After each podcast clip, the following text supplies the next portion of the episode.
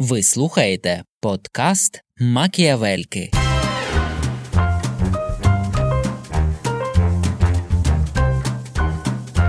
А можна говорити академічно? Ну, а як ви заміните слово «концепція»? Коротше, Дарина, має таке враження, що ми можемо посварити. Ти йдеш на наступну співбесіду і про Бандеру мовчиш. Лекцію читаю, блін. Ця людина знає, як зробити так, щоб зняти інтим.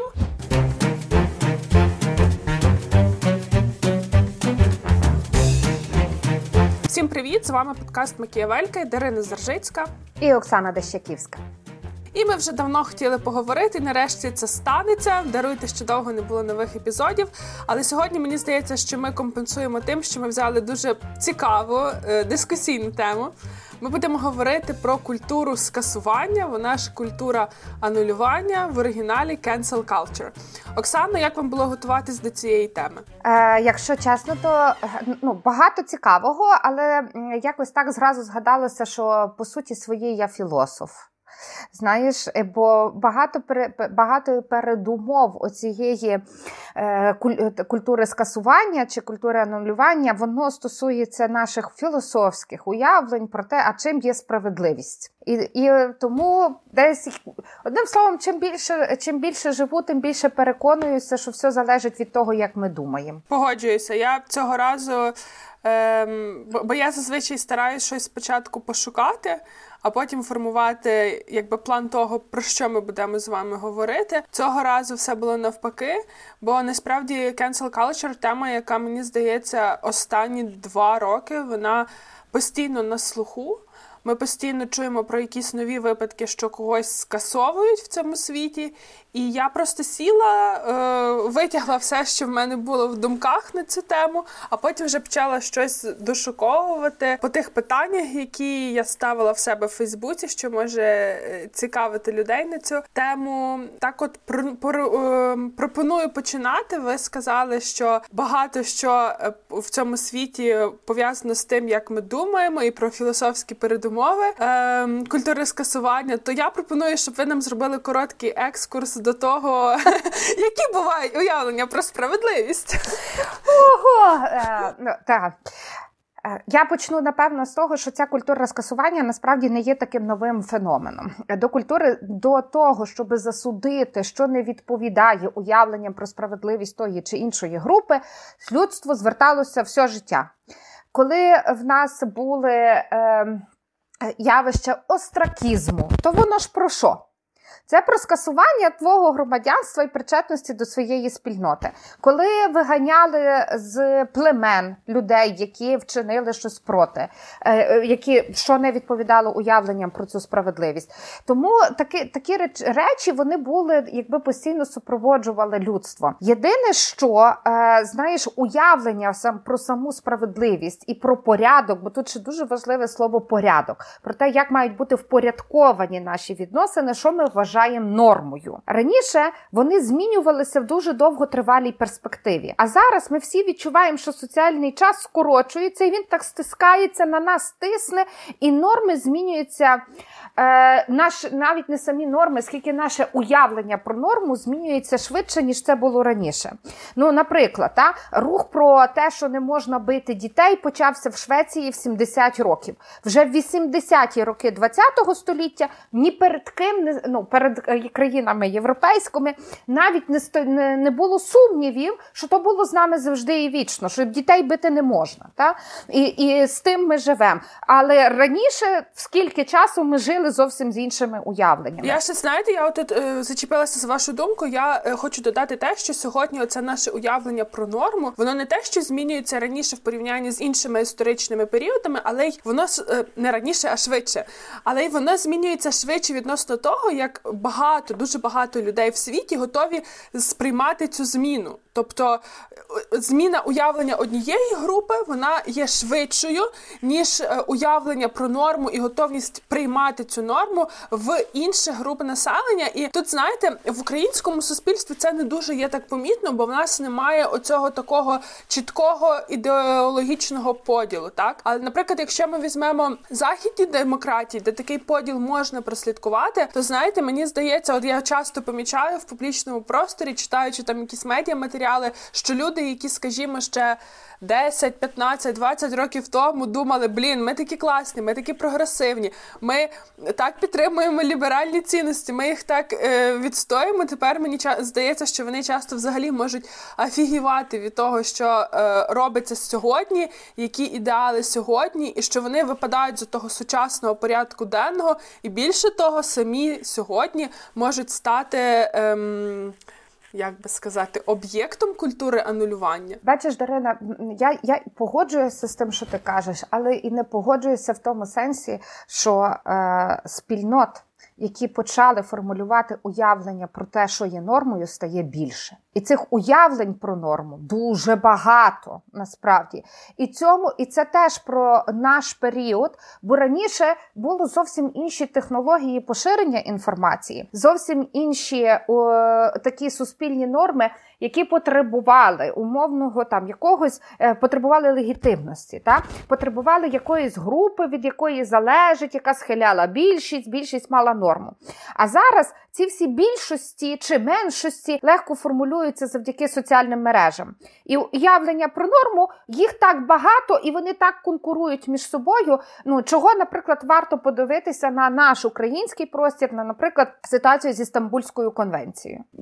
Греко-католицька церква має свою норму, вона каже, домашнє насильство є, але кількість джерел, які є причинами цього домашнього насильства, є ціла купа. Ми не визнаємо, що це гендерно обумовлене насильство, але ми маємо тут свої уявлення, як то має бути. Феміністичні організації та позиції людей ліберальних поглядів мають іншу позицію. Так? Вони кажуть, що а як може бути інакше? А чим же ще визначається, крім як статусу та уявлень про норму щодо жінки? Відповідно, щоб скасувати цю норму, треба мати її іншу. Православна церква може мати зовсім інше бачення. І таких груп, та я вже мовчу про те, що можуть виникати організації руху нормальних чоловіків, які теж будуть мати свою позицію з цього приводу. Тому це, звичайно, цікаво. Але я хочу тут повернутися до того, до чого ти мене скерувала, які є уявлення про ось цю справедливість. Так от, уявлення про справедливість, вони бувають, їх доволі багато, насправді, і водночас досить мало. Одне з перших таких концепцій, а можна говорити академічно? Ну, а як ви заміните слово концепція? Дара, я хотіла... Одна з перших концепцій, то вона була запроваджена, по-перше, Конфуцієм, який головне говорив, що справедливим для будь-якого суспільства це держави відповідь буде слово «гідність». Там, де ти себе почуваєш гідно, то, значить, і є, ото і є твоя справедливість. Якщо ти себе не почуваєш гідно, значить, то не є добре і не є справедливо по відношенню до тебе. Відповідно, там в нього була така ціла відповідь на те, що держава має бути тим інститутом, який забезпечує цю гідність для тебе. Був такий Арістотель, то Арістотель, він трохи по-іншому дивився. Він казав, що є в нас дві справедливості. Справедливість обміну, справедливість розподілу. Ти то точно знаєш. Справедливість обміну – це коли ми вступаємо в самі, як там певні рівносильні об'єкти, я віддаю свою працю, ти мені, наприклад, за цю працю віддаєш винагороду. І важливо, щоб цей обмін був справедливим, щоб я, там, будучи в критичній ситуації, умовно не маючи, не погодилася би на те, аби я отримала менше за свою працю, ніж якби я була, скажімо так, в безпечних умовах. Так? Оце справедливість обміну. А справедливість розподілу, це коли вже з'являється опосередкований якийсь інститут-суб'єкт, який нам дозволяє відповідати оцій нашій гідності, нашим потребам, виходячи з того, що перерозподіляються в суспільстві продукти. А далі вже і всі... грубо кажучи, там уявлення про те, що є тим справедливим, вони, власне, стосувалися оцієї нашої приватної сфери, що я обмінюю в цьому суспільстві, що я даю і що я отримую. І до того, що для мене може зробити, чи як спільнота, держава, в якій я перебуваю, з тим, щоб я мав більш гідні умови чи мала більш гідні умови для свого життя. На це питання намагався відповісти Томас Гоббс теж. лекцію читаю, блін. Ти мене перебивай, якщо що. Коротше, Томас Гоббс, він відповідався дуже просто. Він казав, суспільний договір. Ти готовий працювати за безцінь? Най так буде. Потім з'явився, і це була ліберальна концепція, рівність можливостей. Хочеш робиш, хочеш ні. А потім Томас Грін, то він казав, чекайте, якщо люди бідні, вони будуть робити, надриватися за 12 годин на добу і отримувати копійки. І держава має то врегулювати. І, Боже, що там все зачало в тому англійському парламенті після його таких отих уявлень про те, що є. Але і звідти, блін, теж почалося те, що до сьогоднішнього дня ми пожинаємо, тому що це про міру впливу держави, яку так і до сьогоднішнього дня ніхто не визначив. Утилітаристи, ті казали справедливо те, що корисно. І от те корисно, то звідти появляються... А що ж тоді поліція зробила з тим Флойдом? Мала вона на то право? Наскільки то було корисним? Наскільки це було, чи навпаки, там, настільки некорисним? Наскільки воно передбачало чи мінімізувало витрати, які могли відбутися, якби вони там не заарештовували Флойда в той момент? Оце такі штуки, які до сьогоднішнього дня визначають політики. А потім з'явився цей... Ролз, який казав, що знаєте що, ми дожилися до того, що ми вже самі не знаємо, що таке справедливість, а справедливість – то чесність. Давайте будемо чесними один перед другим. А з того почалося ще цікавіше. Бо я чесна перед собою, коли я хочу, щоб до мене там ставилися гідно, і я хочу, щоб до мене, як до жінки, не було ніяких дискримінаційних норм. А я таки вважаю, що на рівні там якихось етичних принципів вони в суспільстві і моральних принципів зберігаються. Бо працююча мама, то, вибачте, зовсім інші умови, ніж працюючий тато чи людина, яка не має дітей. Та? І мені здається, що воно десь є. І тому, відповідно до своєї гідності, якщо я знайду пару собі подібних, і буду бачити начальника, який, мені здається, якось упосліджує мам, то, звісно, тут включиться оця культура cancel, бо культура анулювання, бо ми захочемо зробити так, щоб всі бачили, що існують несправедливі норми. Слухайте, але тут я вас переб'ю, тому що не обов'язково у вас в цей момент має включитися культура анулювання. Не обов'язково. У вас в цей момент ви можете зібрати теж мам на роботі або інших небайдужих на роботі, хто теж вважає, що там певне робоче місце, особливо якщо це ваше робоче місце, не до кінця поважає вас як працівницю і не до кінця дає можливість вам розвиватись і працювати на благо компанії, власне через те, що вас, крім того, що є класний набір навичок, у вас ще є діти. І ви можете йти там, наприклад, механізмом переговорів, ви можете йти механізмом якихось, не знаю, пропозицій, змін, ще чогось. Тобто, мені здається, що оця опція відразу йти і канцельнути, вона не є така, знаєте, прямолінійна. Тобто, є інші варіанти. Є, звісно, інші варіанти. І є тут питання, насправді.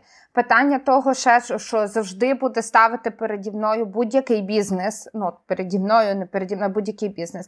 Він буде казати, але фірма повинна працювати на прибуток, фірма повинна забезпечувати такі-то штуки, і як я можу мати альтернативного працівника, то я маю право на це, правда ж? І тут і ти права, можуть бути є багато всяких різних інструментів, але ми питання з тим, що оці наша поведінка, вона зумовлюється певним, в тому числі, трендами. І подекуди, якщо я бачу, що тренд культура скасування працює, то ми можемо теж до нього вдаватися. Не факт, що я, звісно, не побіжу, Дарина. Я вже якось собі даю раду з тим всім. Але хто знає. Але до чого я вела? Що передумовою цієї культури одно є відчуття несправедливості по відношенню до якоїсь конкретної особи чи конкретної соціальної групи. І це відчуття несправедливості, воно якраз породжує отаку відповідь на ось це відчуття. Давайте відповідь на відчуття несправедливості, давайте ще скажемо якесь визначення, що таке культура анулювання, бо ми вже тут 15 хвилин говоримо, а можливо хтось не знає. Насправді дуже цікаво почитати в різних джерелах, що таке культура анулювання. Найчастіше дають визначення, що це якраз і є оця сучасна форма остракізму, коли людину через її певні дії, вчинки, висловлювання усувають так з її звичного соціального життя. Декілька місяців тому, я не пам'ятаю, хто автор, але я пам'ятаю назву цієї статті, яка мені втрапила. Вона була дуже цікавою, вона називалася «Хороша смерть. Cancel Culture». «The Good Death. Cancel Culture». І там автор, я знайду її, я кину лінк в описі до подкасту або в наш телеграм-канал, тому що там дуже цікава аналогія. Автор проводить паралелі між сучасною формою остракізму «Cancel Culture» і середньовічними інквізиціями, тортурами. Це насправді дуже цікаво прослідкувати, тому що, як він порівнює, що коли це була інквізиція, і це були фізичні тортури, так? Фактично страждало найбільше тіло, яке за багатьма концепціями є продовженнями душі. І там наші матеріальні предмети, вони так само є там продовженнями нашого тіла. І фактично, впливаючи на якусь частину нашого організму, можна змушувати людину говорити те, що вона не хоче сказати. І що ще дуже важливо, це те, що в цих середньовічних тортурах і в стратах, що було дуже важливо для тих, хто їх здійснювали, це те, щоб перед стратою людина визнала себе винною. Тому що якщо людина себе не визнає винною, це загрожує наслідками для, скажімо, політичної системи, тому що якщо юрба бачить, що той, кому зараз будуть відтинати голову, так, не визнає себе винним, каже, я не винний, я цього не робив, чи те, за що ви мене засуджуєте, взагалі не має жодного сенсу, то це може породжувати якісь там зерна недовіри до системи і вже ставити під сумнів отакі дії, які чинилися. А от коли людина визнає себе винною і потім просто тихенько помирає, то це вже зовсім по-іншому сприймалося це видовище. І от автор статті, він каже, що фактично cancel culture для нього нагадує дуже оці інквізиторські практики, але сьогодні це йде вплив вже не на тіло людини, не фізичний вимір, а здебільшого такий соціальний, але деколи він межує так само із питанням фізичної небезпеки. І один, мабуть, з найбільш гучних випадків застосування cancel culture – це, звичайно, Джоан Ролінг, авторка Гаррі Поттера, яка, коли це було, минулого року, здається, вона зробила репост в Твіттері статті, де було замість жінки вжито словосполучення «ті, хто менструюють» чи «люди, які менструюють». І вона зробила такий іронічний твіт, що от, здається, колись для цього було слово ну, як жінки. І за це її звинуватили в трансфобних поглядах. І активно так кенсельнули, прям проти неї висловлювалися актори і акторки, які грали в «Гаррі Поттері». І от буквально недавно було святкування 20-ї річниці з моменту виходу першого фільму про Гаррі Поттера, і Джоан Роулінг не була запрошена там на те, щоби святкування. Там HBO робить документальний фільм про це, її не запросили. Тобто там були всі, крім неї, і, власне, вона зі всіх сторін зіткнулася з тим, що на неї було просто гоніння, обрушилося, так? Недавно були повідомлення від Роулінг, що вона отримує дуже багато погроз на свою адресу. І це якраз та ситуація, коли фактично якась там соціальний тиск, так, він так само межує з фізичною загрозою. Я хотіла тут сказати, що воно дуже часто, насправді, особливо в цих умовах межує із фізичною загрозою. Але чим відрізняється культура скасування від інквізиції. В інквізиції і це покарання все-таки, знаєш, здійснювалося якоюсь інституцією, яка в очах більшості мала ту чи іншу легітимність здійснювати певні дії та і когось за щось карати. Головна відмінність культури скасування в тому, що тут немає цієї інституції. І це виглядає так, що з'являється, є група осіб, які мають оце відчуття несправедливості, які за допомогою сучасних інтернет-технологій і того, що інформація поширюється дуже швидко, знаходять підтримку в людей, які мають таке саме відчуття несправедливості, і починається такий рух, публічний осуд особи, вимога невизнання її попередніх досягнень і вимога там скасувати, в першу чергу це б'є все-таки по кар'єрі і про соціальній дезінтеграції цієї людини, вилучення із певних спільнот, неможливість брати участь у якихось речах, де вона вже стає та нерукопотисною. Можна так, я, до речі, теж дуже довго думала, як оце російське нерукопожатне, як його перекласти українською. Бо насправді воно якраз тут дуже доречне. В англійській я побачила, що вони застосовують untouchable. Ну, тобто це людина, на якій ти руку не тиснеш, ти взагалі до неї не торкаєшся. Тому що, насправді, от я собі думаю за Джоан Ролінг. Ну, бо, знаєте, вона виростила покоління людей. Є цілі дослідження, які показують, що ті, хто зростали на Гаррі Поттері, виросли добрішими, виросли з більшою цінністю поваги до інших, толерантності, сприйняття різноманіття, ніж це були в порівнянні покоління, які не читали Гаррі Поттера. І тут, знаєте, всі ті, насправді, кому вона дуже допомогла свого часу бути прийнятими в суспільстві, виступили проти неї. І я от подумала, там її колеги, актори, могли ж сказати, наприклад, я з нею не погоджуюсь, але вона мала право висловитися. А з іншого боку, скажуть вони так, і завтра прийдуть по їхню душу. Власне, тут питання оцього сильного громадського тиску. Але то так ремарка Джоан Ролінг, і цей її кейс, він мав продовження, тому що справді, ти кажеш, що не було, але насправді 58 британських громадських діячів. 153 хіба ні? Ви про оцей лист...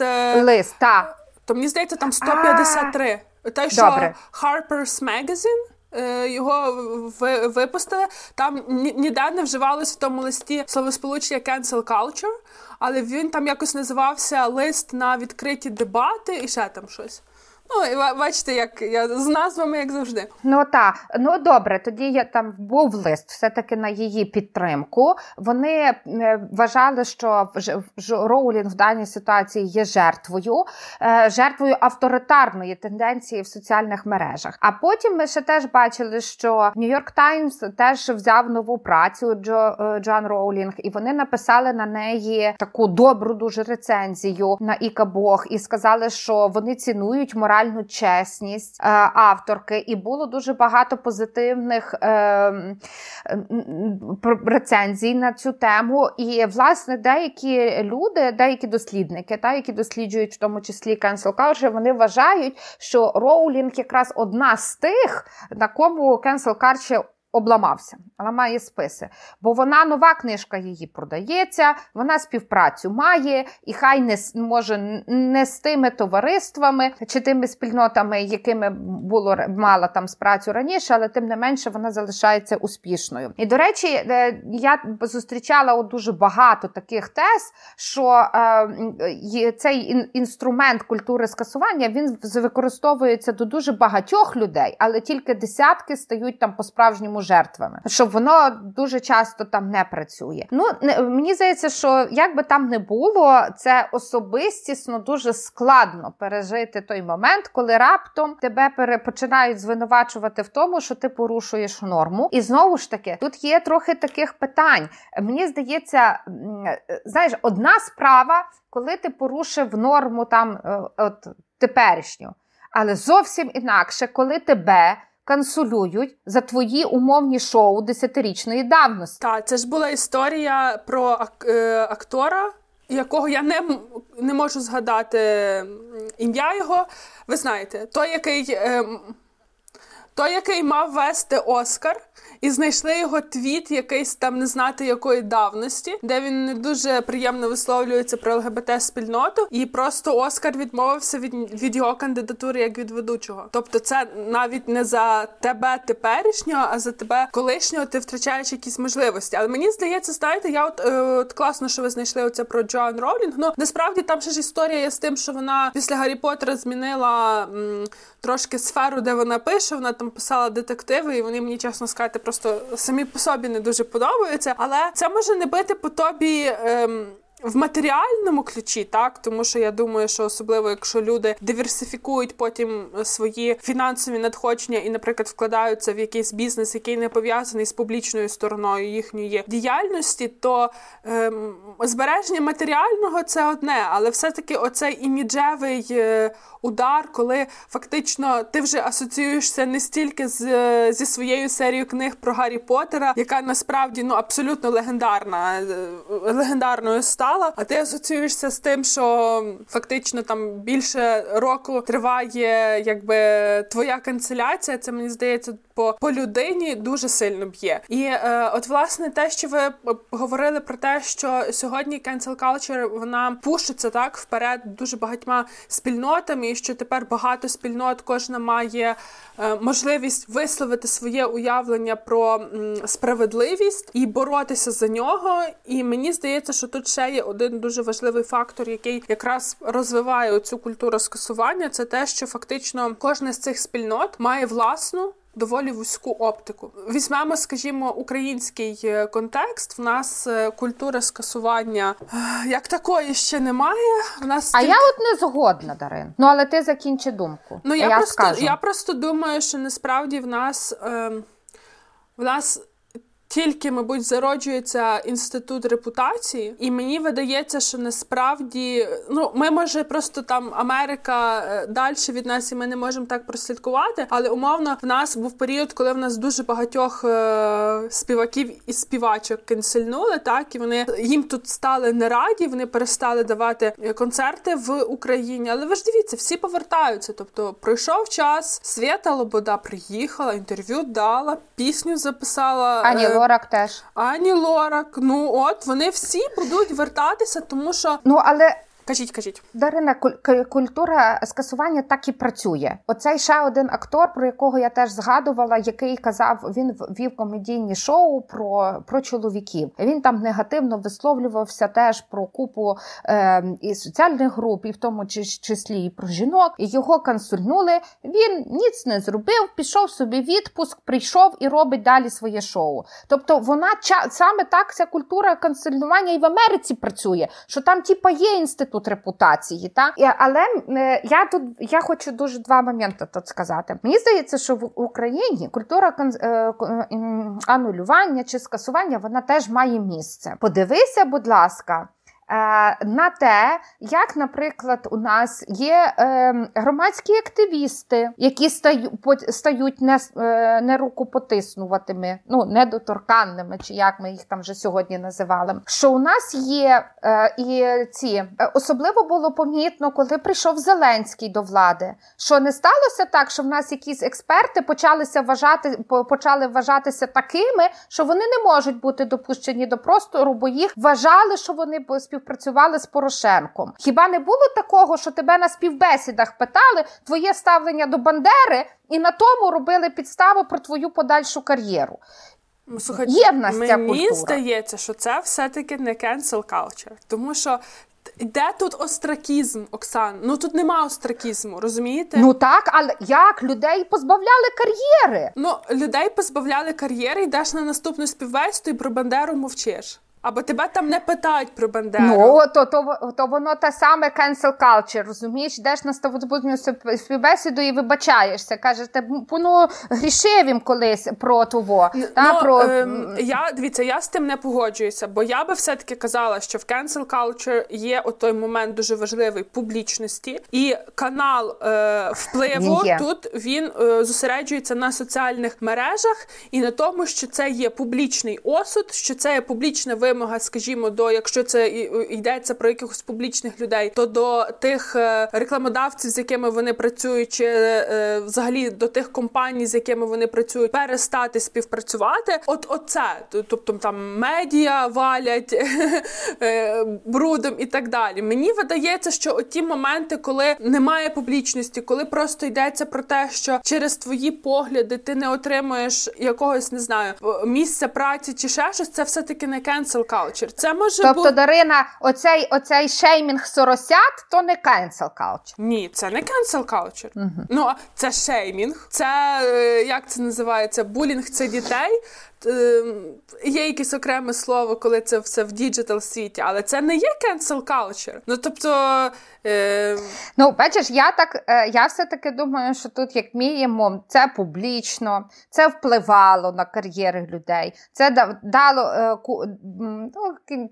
дало можливість там, чи створили умови, коли купа людей мусили відсиджуватися, або правити свої біографії. Воно не ставало, воно не виходило за межі якихось бульбашок. Воно десь там сиділо в якихось дуже конкретних спільнотах. Але воно мало місць. Ну, до речі, можемо спитати наших слухачів та слухачок. Хай вони скажуть, що то на їхню думку. Ми будемо чекати від вас листів, повідомлень, пишіть. Ми любимо, коли нам пишуть. Але я просто думаю, оце, що ви кажете. Ну, тобто, воно не виходить за межі бульбашки, розумієте? Про соросят, бульбашка, яка там, умовно, підтримує чи хейтить Джоан Ролінг, не знає, не говорить. А ми з вами про неї говоримо. Ну, в тому є різниця, що насправді це якась така дуже локальна, і як ми з вами говорили в випуску, який в нас був про, дай Боже пам'яті, Нетаньягу і Орбана, ми ж там говорили, звідки пішов оцей тренд на те, що ми говоримо про соросят, що це абсолютно керована певними визначеними і відомими людьми теорія змови, яка почалася в Угорщині, як вона розповсюдилась по всьому світу. Тобто тут не йдеться, це теж інтернет-феномен, поширення теорії змов, але це для мене все-таки не cancel culture. Ну, тобто...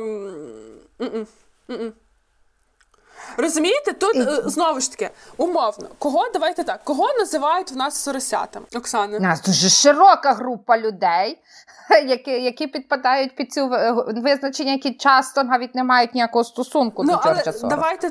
Давайте здебільшого це люди, які отримують якісь там грантові кошти, або отримали від міжнародних агентів. Тут, розумієте, тут ти навіть не втратиш, тобто cancel culture, ти там все-таки втрачаєш в тому числі якусь економічну вигоду. Як ти втратиш ту економічну вигоду в випадку з соросятами? Тобто, якщо тебе хтось називає соросятком, то це не причина умовно для уряду Швеції чи для посольства Канади перестати підтримувати твою діяльність. Так, але це причина, Дарина, мати низьку довіру в суспільстві, неможливості тут якихось публічних виступів. Давай будемо відверті, кого запрошують на телеканали, так? А як ти можеш чи там проводити якісь, мати оцю публічну позицію та успішніше? Це перепона в реалізації твоїх проєктів. Слухайте, я думаю, що насправді більшість цих людей свої аудиторії мали і до того не дуже великими. І питання того, кого кликати на ефір, а кого не кликати, воно не в публічному осуді. Воно в тому, яка редакційна політика на конкретному каналі. Що важливо зараз власнику. І це завжди для нас було актуальним. У нас тому і одні експерти йшли, інші приходили, тому що в нас експертом може назватися любий, хто готовий сказати на телеканалі ту думку, яка важлива власнику каналу. І отаких людей треба кенселити. Але в нас немає отого публічного осуду, розумієте? Добре. Дарина, ще тобі щось скажу. По-перше, ти зачепила дуже круте питання експертності. Мені здається, що криза експертності, вона ж теж є причиною і прислужилася до того, що є культура анулювання. Бо зараз експерти, таке, кожен може бути експертом і всякі такі різні штуки. І людина, яка має там мільйони підписників, вона вже може бути. Добре. І отут я тебе зараз щось запитаю. А оця голодна туса? Це не cancel culture. А що, то теж шеймінг? Ні, дивіться, це якісь там перші зародки, але навіть не cancel culture, а того, що ми в суспільстві, на якихось, теж не тотально, але в якихось більших групах починаємо говорити про важливість інституту репутації. Але в нього був масовий анфоловінг в цього Залізка, про якого ні я, ні ви не знали до тої всієї фігні. А я, знаєте, я через весь цей все, що то творилось, я заходила до нього на профіль і робила йому статистику переглядів, розумієте?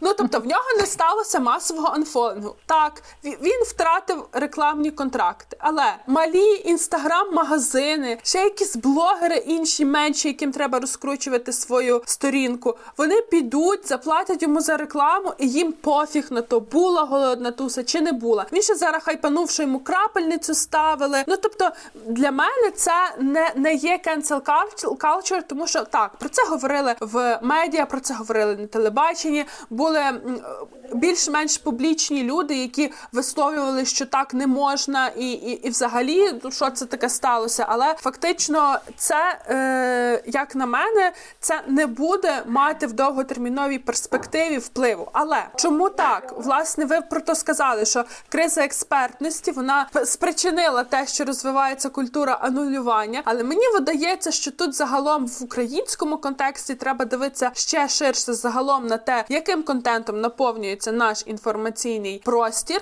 і на те, що в нас критично низький рівень вміння аналізувати інформацію і застосовувати критичне мислення. Тому що зараз, якщо ми подивимося, я не знаю, наскільки там ви активно користуєтесь Інстаграмом, але це насправді жах. Тому що там є оця каста блогерів-мільйонників, переважно в яких там частина їхніх аудиторій накручена на гівевеях. Люди за ними ходять як, даруйте, але як овечки. І для них питання того, що це не етично, що це морально низько, було не те, що святкувати день народження. Тут питання не в святкуванні дня народження, тут в питанні їхньої реакції на все те, що відбулося у цих публічних людей, які мають набагато більші аудиторії, як ми з вами разом взяті, які мають більші аудиторії, як телеканали, і які дозволяють собі з таким презирством говорити про історичну пам'ять країни, в якій вони живуть і працюють, але їхнім аудиторіям, по суті, до цього все одно. Тому що завтра ці блогери, які робили голодну тусу, зроблять іменний гівевей, де будуть розігрувати биту машину, привезену зі Штатів, і вони знову будуть мати збільшення аудиторії. Коротше, Дарина, має таке враження, що ми можемо посварити під час цього запису. Давай тако. Я погоджуюся з тобою про наші медіа. То не той медійний ринок, і насправді, може, то і не той недобрий приклад я навела. Там зовсім інші редакторські політики, і там вони є визначальними в тому, що є. Але я і думаю, що якісь... Але я і не згодна, що це лише шеймінг. Я думаю, що якісь елементи оцієї культури анулювання, вони в нас є, вони не стають публічними такими, вони не надто поширюються через соціальні мережі, але тим не менше, вони мають в нас місце. І в нас, насправді, так само, якщо глянути на нашу історичну традицію, то в нас теж були оці такі приклади остракізму, вони мали місце в історії. Ну, але ми вже з тобою, так як я вже дозволю собі зараз групувати, що ми маємо вже два таких підходи до розуміння тієї культури анулювання. Як підхід остракізму, вигнання спільноти, втрата якихось речей. А другий – це як оцей інститут репутації, знищення, після чого ти не можеш там провадити далі свою професійну діяльність, хіба як її десь трохи змінювати. Та? Але я хотіла ще сказати про таку штуку, що ця культура канцелювання, анулювання, хоча вона, здається, і виглядає таким дуже... соціальним явищем, тим не менше вона має дуже сильну політичну природу. І от, наприклад, якщо ти дозволиш, то я би хотіла розказати про те, який вплив вона має на політики і хто, які політичні партії чи ідеології вважаються носіями оцієї культури анулювання. Я тут теж трохи, звичайно, шукала, дивилася на всі ці історії. І, значить, до яких таких висновків я прийшла. По-перше, вважається, що культура анулювання – це лівий тренд. І він належить оцим феміністкам, екологам, дуже часто людям, які борються за права. Туди часто відносять демократів Сполучених Штатів Америки. І туди дуже часто відносять людей ліберальних поглядів. Ну, і там далі дуже цікаво, тому що Барак Обама, як представник... я тут ще тільки хотіла сказати, що насправді оця культура анулювання в Сполучених Штатах Америки дуже часто була прив'язана до культури чорношкірих людей. Власне, це... Я читала, звідки пішов сам термін, і кажуть, що дуже ймовірно він пішов прямо з 91-го року, в якомусь чи то фільмі, чи то в серіалі, вжито, типу, не культура анулювання, а там cancel her чи cancel him, якось там так було. А потім з 2014 року, власне, обертів набрав цей феномен з темношкірого твіттера, Black Twitter. Виявляється, це є таке, типу, окреме. Та, є таке. Я теж це читала. Тобто воно пов'язують дуже часто саме за права чорношкірих. Вважається, що вже було декілька хвиль цієї культури. І, власне, Барак Обама свого часу, він як демократ виступав проти використання цієї культури анулювання. Він робив там такі публічні заяви, в яких він висловлювався, що... що, власне, це недобре явище, що це не можна вважати громадянською позицією чи активізмом, і що це може приводити до таких негативних наслідків. Натомість дуже цікаво є те, що тим не менше існування самої культури канцелювання, воно в дуже багатьох людей поселило страх про те, а що ж явище самоцензури, що ж я можу сказати, що я не можу сказати. Я теж знаходила декілька досліджень, які говорять про те, що де найбільше поселилося оце відчуття самоцензури, це були університетські та академічні середовища, де професори вже не боялися щось сказати, не знали, які позиції аргументувати, адже мали місце студентські акції, мали місце студентські протести, мали місце, відповідно, звільнення викладачів за те, що вони могли мати якісь позиції. Є цілий ряд професорів, які змінювали університети через те, що вони не почувалися безпечно і відчували оцю брак академічної свободи. Є таке кіно «Кафедра». То мені порекомендувала Зоряна Рецицька. Це фантастичний серіал. І хто його не бачив, його треба подивитися. Над ним працювали автори серіалу «Гра престолів». І це короткий серіал, який ви можете подивитися буквально за один день, і він просто чудовий. Ми не можемо без кінів. Хороший серіал, там є елементи оцієї так само культури скасування. Другий, але я хотіла про політику. Так от, коли з'являється оце відчуття страху, то найбільше цим страхом і поставили його в один з кутів своєї політики стали республіканці в Сполучених Штатах Америки.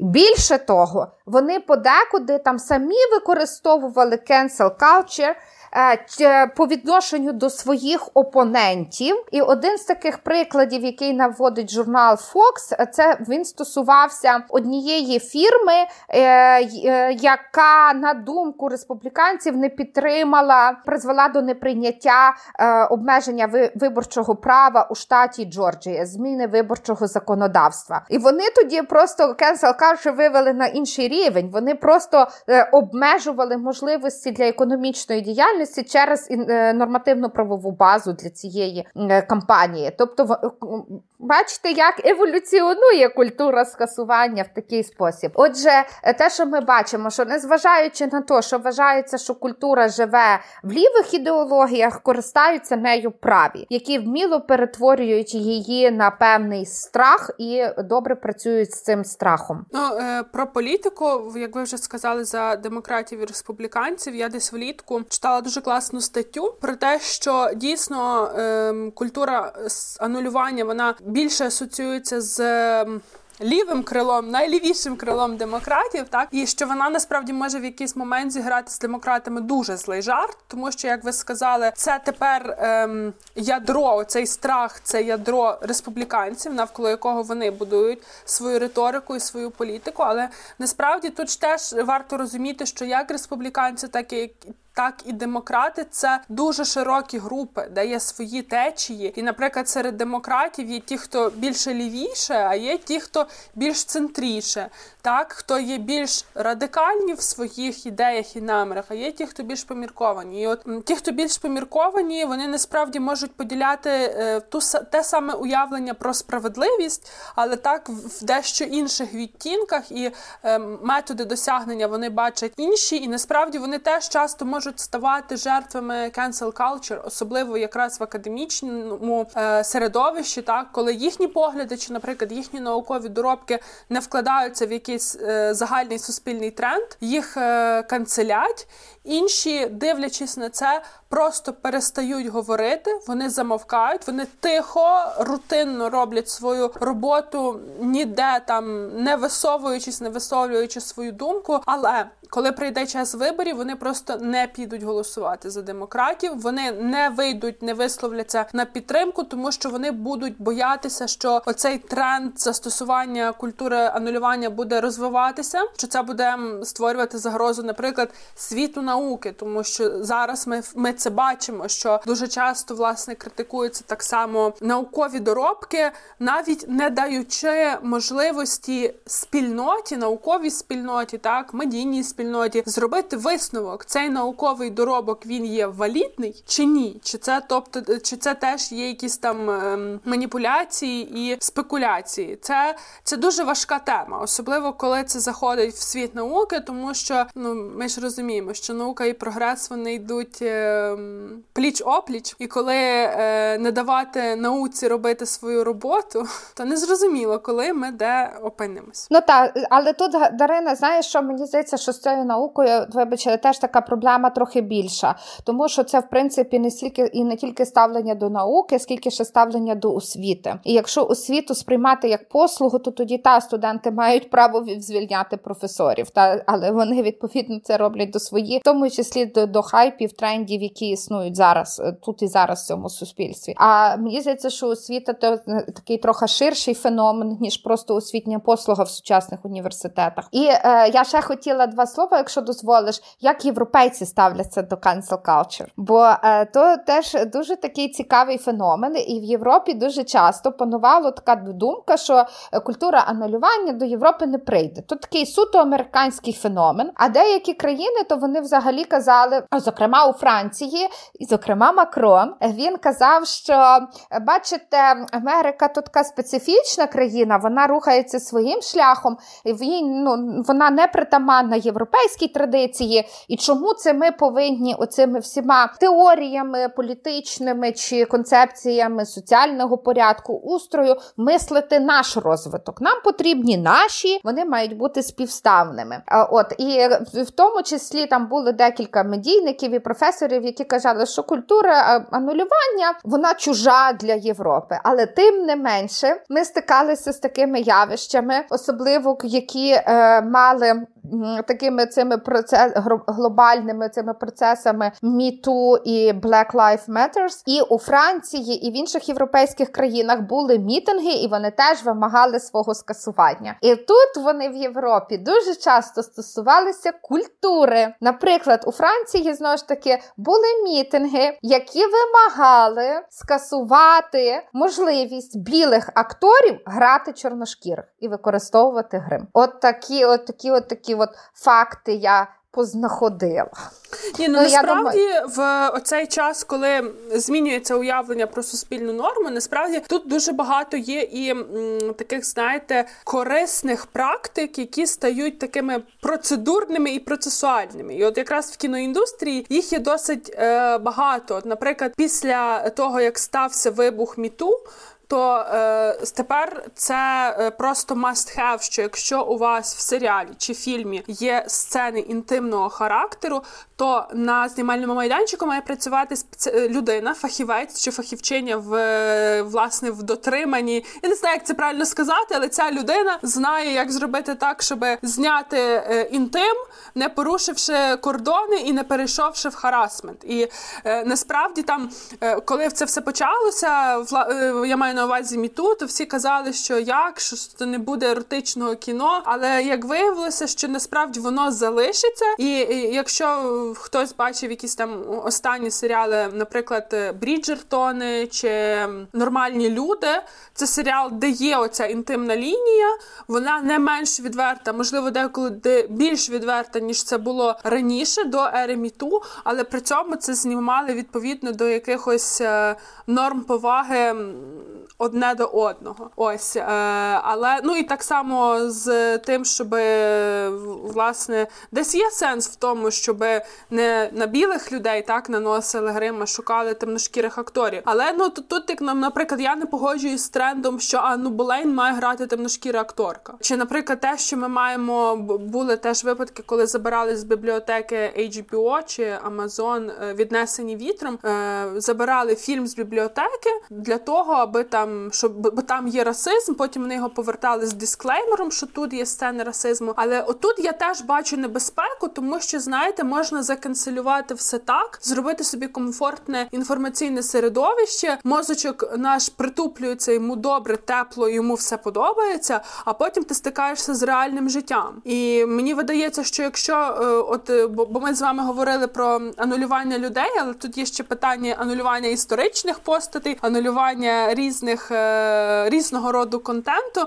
то мені видається, що це може бути якраз дуже загрозлива тенденція в тому сенсі, що виростуть покоління людей, які ніколи не зможуть подорослішати. Тому що вони росли в світі, де, знаєте, де їм все інформаційне середовище догоджало, а потім починається реальне життя.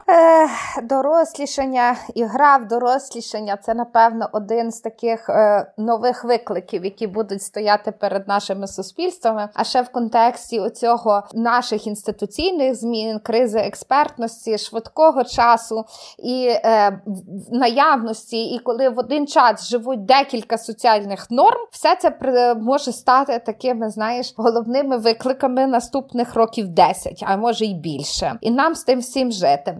А ми дякуємо нашим слухачам та слухачкам. Я ще хотіла сказати, що я насправді дуже чекаю, коли хтось, хто канцелював сам, його канцельнуть. І я прям, знаєте, готую попкорн. Ну, умовно, так? В нас в Україні адепт у цього Cancel Culture Стерненко, так? Ну, тобто він там, оця ситуація з Яро, він розвивався голодна туса, він звертається до компанії, щоб вони припиняли співпрацю. А представте, взялися за Стерненка екоактивісти, а він не сортує сміття. Ти не знаєш, сортує чи не сортує. Ну, то така гіпотетична ситуація. Ну що, я думаю, що це, Дарина, не виключено, але знаєш що? То може стати таким феноменом, коли ти канцелюєш, тебе канцелюють, і таких випадків мільйон, і зрештою то ні на що не впливає. І це закономірно, тому що всі ми маємо свою заточену оптику, всі ми мислимо тими категоріями, які нам екстра важливі, екстра потрібні. Комусь вони менш важливі, менш потрібні. І оце все починається боротьба тих уявлень про справедливість. Я ще розкажу, поділюся з нашими слухачами та слухачками. Мені здається, що ви вже знаєте ту історію. Вона пов'язана з моєю основною роботою. Я працюю в освітньому центрі справ людини у Львові. І ми останнім часом почали робити більше контенту, як ми робили до того, і будемо робити ще більше.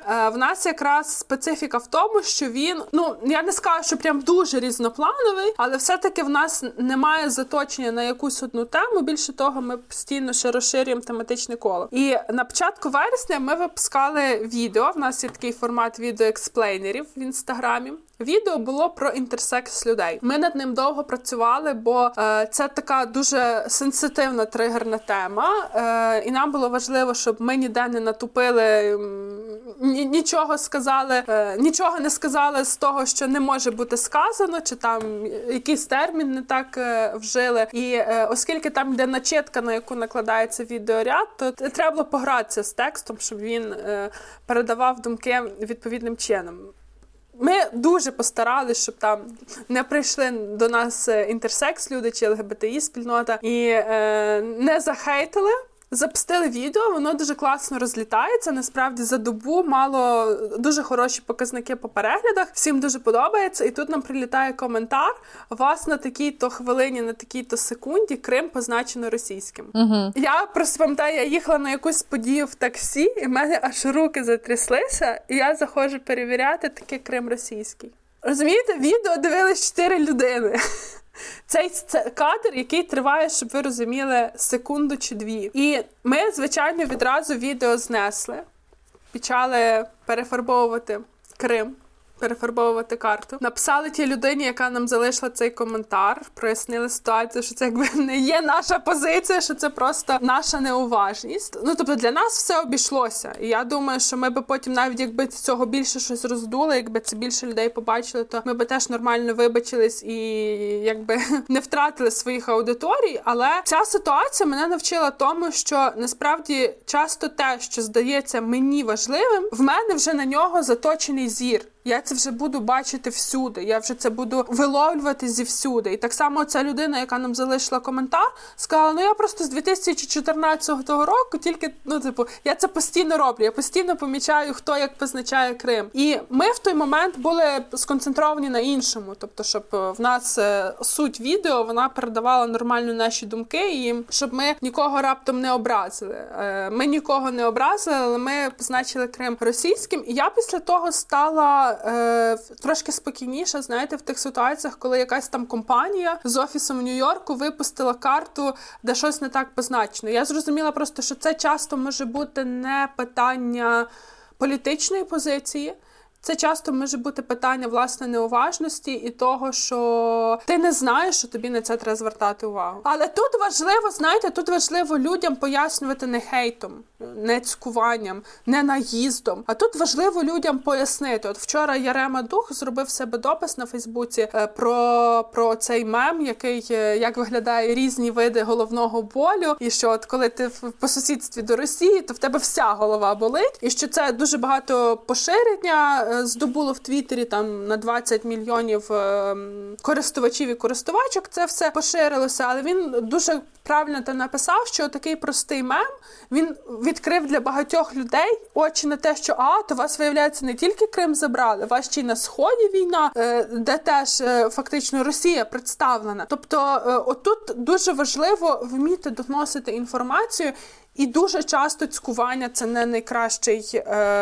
не найкращий спосіб, власне, змінювати думку, тому що цькування може змусити людину замовкнути або перестати робити те, що вона робила до того, але її думка не зміниться, і думка її аудиторії не зміниться, і на це потрібно зважати. Та, Дарина, одним словом, ми з тобою тут зразу ти якось так говорила, і ти, значить, сама помітила, але ти дала відповіді на питання, а що робити, якщо тебе канцелюють? Не цькувати.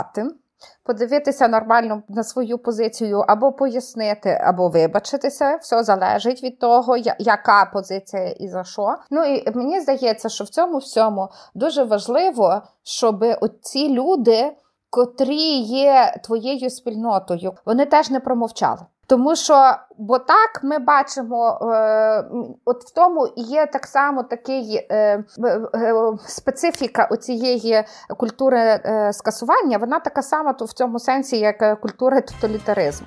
Поки добрі люди мовчать, поки інші люди мовчать, ми би сказали, що це стосується культури анулювання. В кожному разі, Як бачимо, культура анулювання може мати політичний вимір, вона може стосуватися політиків і навіть переходити на рівень інституційних, не інституційних, але нормативно-правових актів.